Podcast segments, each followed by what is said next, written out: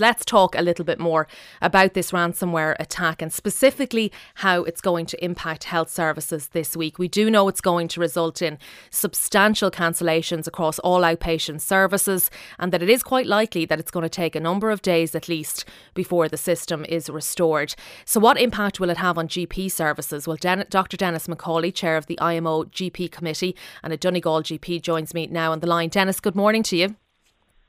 Um, good morning, Susan.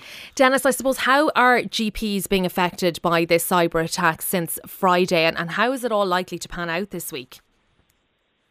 I think the important thing to, to realise is that the vast majority of general practice is uh, um, computerised, but thank, thankfully it's an independent um, software system to the HSE system. So general practice is up and running, but with certain caveats, really. Um, because of the uh, situation in the hospital, we've been asked to uh, restrict sort of uh, routine di- diagnostic tests. That would be X-rays and bloods for the next few few days. If we if these are submitted, there's a chance they won't be done. The, the other issue is then uh, with access to um, COVID assessment, COVID testing, and then finally vaccination.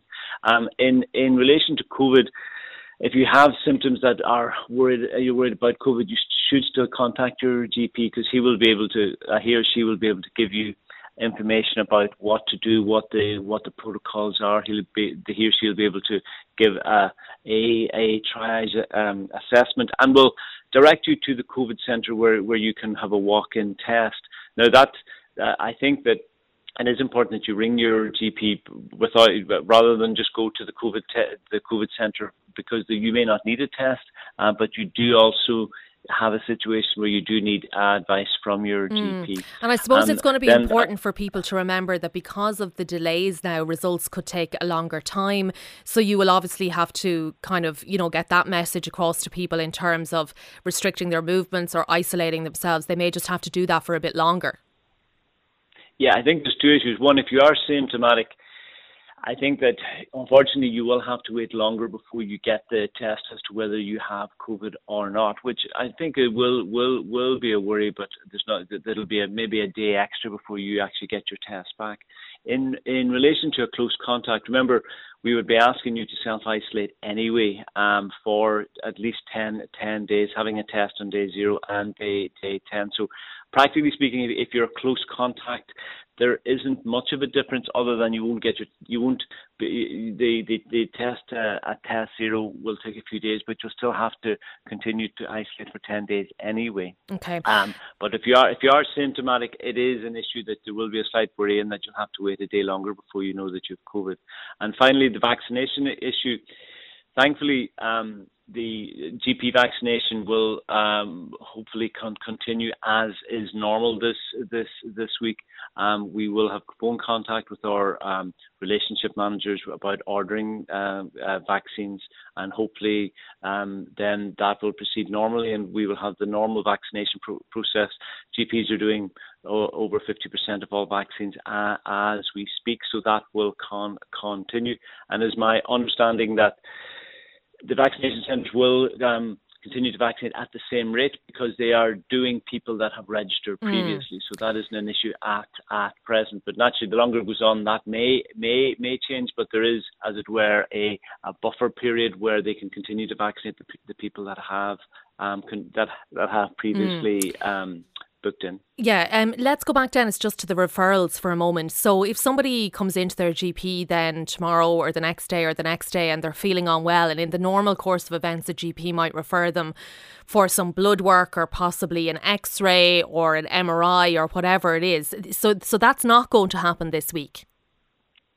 Um, I suppose it depends on the extent. Of, if the person is sick and the GP is uh, the patient's worried and the GP is worried, that patient will get uh, their investigations done if they, they feel that there's an urgency to it. So I want to reassure people, if you are ill this this this week, your GP will look after you as he does normally. But if somebody wants to come in to get their um, cholesterol checked or have a, an MOT, all those sort of things, or have an X-ray, just of the shoulder or something, that would there will be a two or three day delay in that. So I think from a reassurance point point of view, general practice is open. We are there, and if you have an uh, an urgent or a semi-urgent case, your uh, GP will be able to process you uh, normally as you would normally. Because remember, out of hours is open, and the emergency department is, is actually mm. open also. But when it comes to that sort of, you know, I'm, I'm tired, doctor. I would like a, a, um, a couple of tests done. We'll say, that's no problem. Let's examine you first and have a chat. But the tests, the blood tests will be in a few days rather than today. And then what about people who might have been with you a couple of weeks ago and were maybe referred for some exploratory tests and are maybe waiting to hear back from their GP on the results? The chances are, you know, you're not going to get that stuff electronically this week. So there may be people who might have to wait a little longer than they had expected.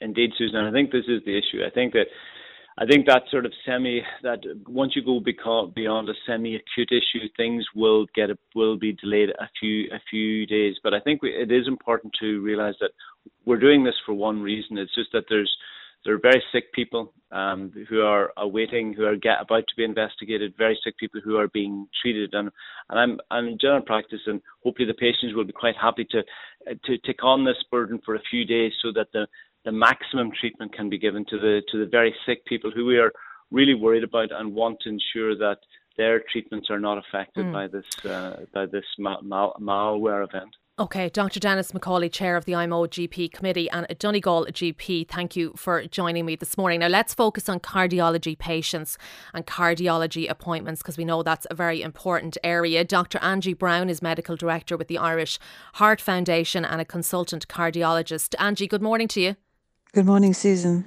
Angie, I suppose what people are wondering, anyone with a cardiology appointment this week, are they likely to be to be seen? What can they expect this week coming? Yes, so this I, this cyber attack really is of great concern because it is causing uh, a lot of disruption to patient care. Uh, on top of the pandemic, which itself has caused a huge backlog of work. Um, and this current attack is affecting predominantly outpatients, but also radiology services. So that does include the cath lab. Now, it does vary from hospital to hospital. Uh, so it's worth checking on the HSE website or local hospital websites because some outpatient clinics are actually uh, still ongoing, but a lot of other outpatient clinics have been cancelled. So this is going to lead to even more extended waiting lists than we already have at present. Did you see an immediate impact on Friday when this news emerged, Angie?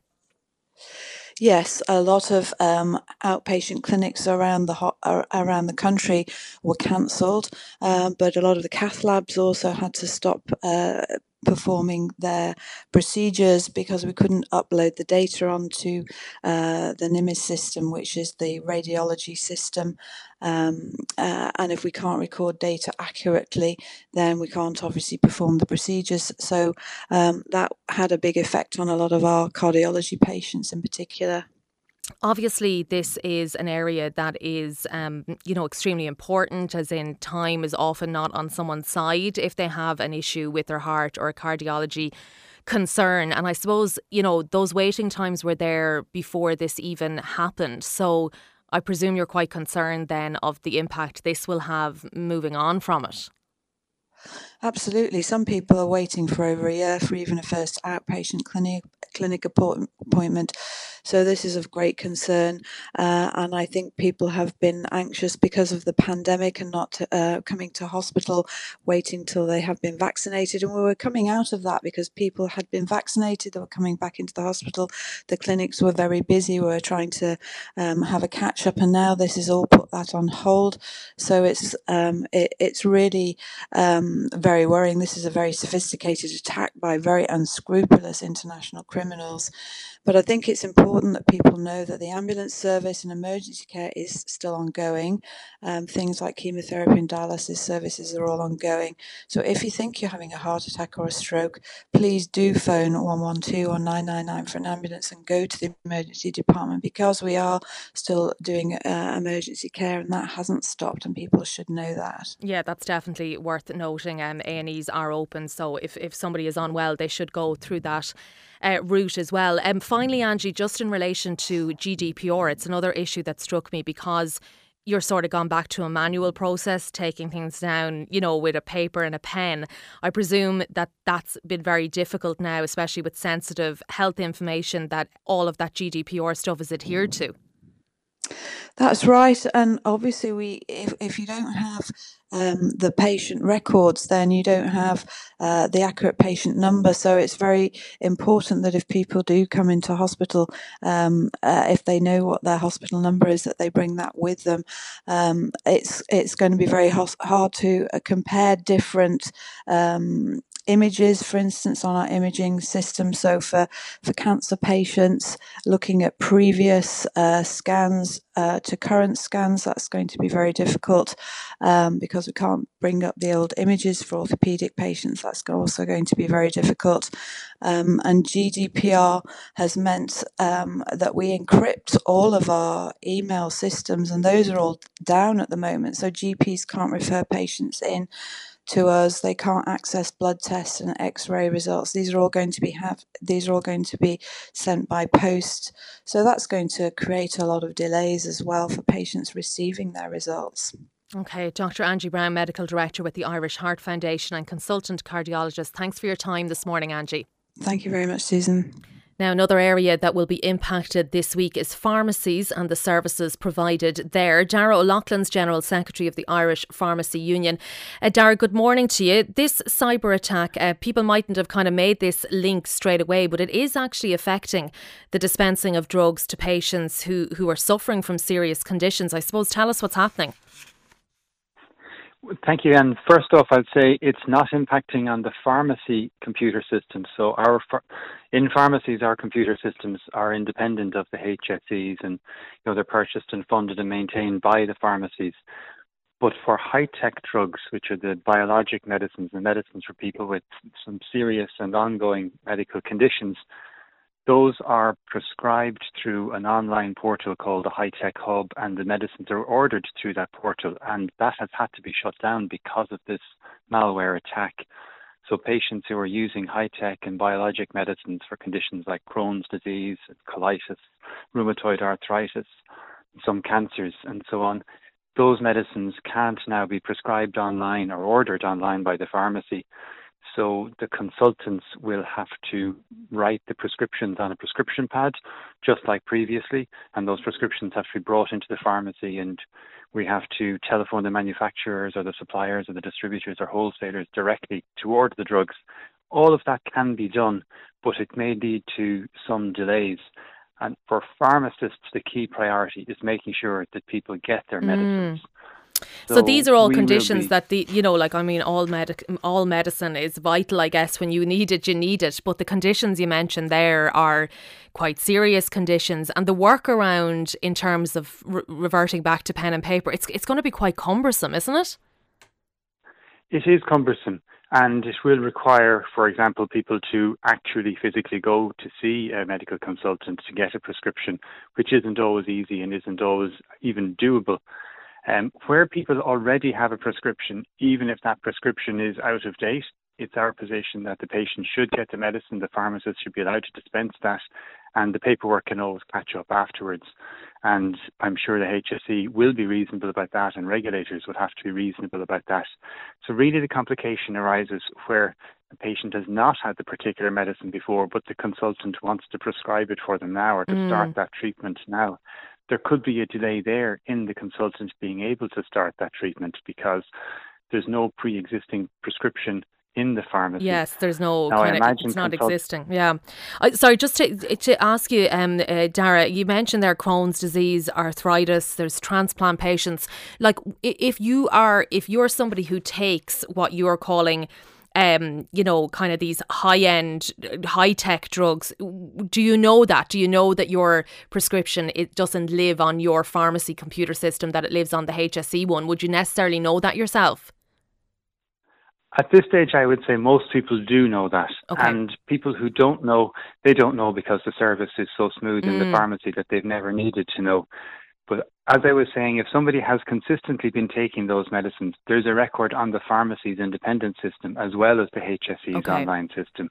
It's only where somebody has never had the medicine before that we're going to run into the real problem. Otherwise, it's just a little bit of a delay, and if you like, it's just a hassle. But what we're going to do is make sure everybody gets the medicine.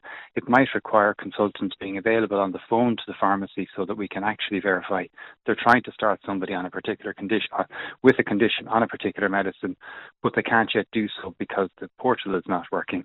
And that's where the HSE has to be accommodating to allow us to fall back on the old telephone system where we trust the consultant who phones in the prescription. We trust the pharmacist has got the phone call and just wants to get that medicine for that patient.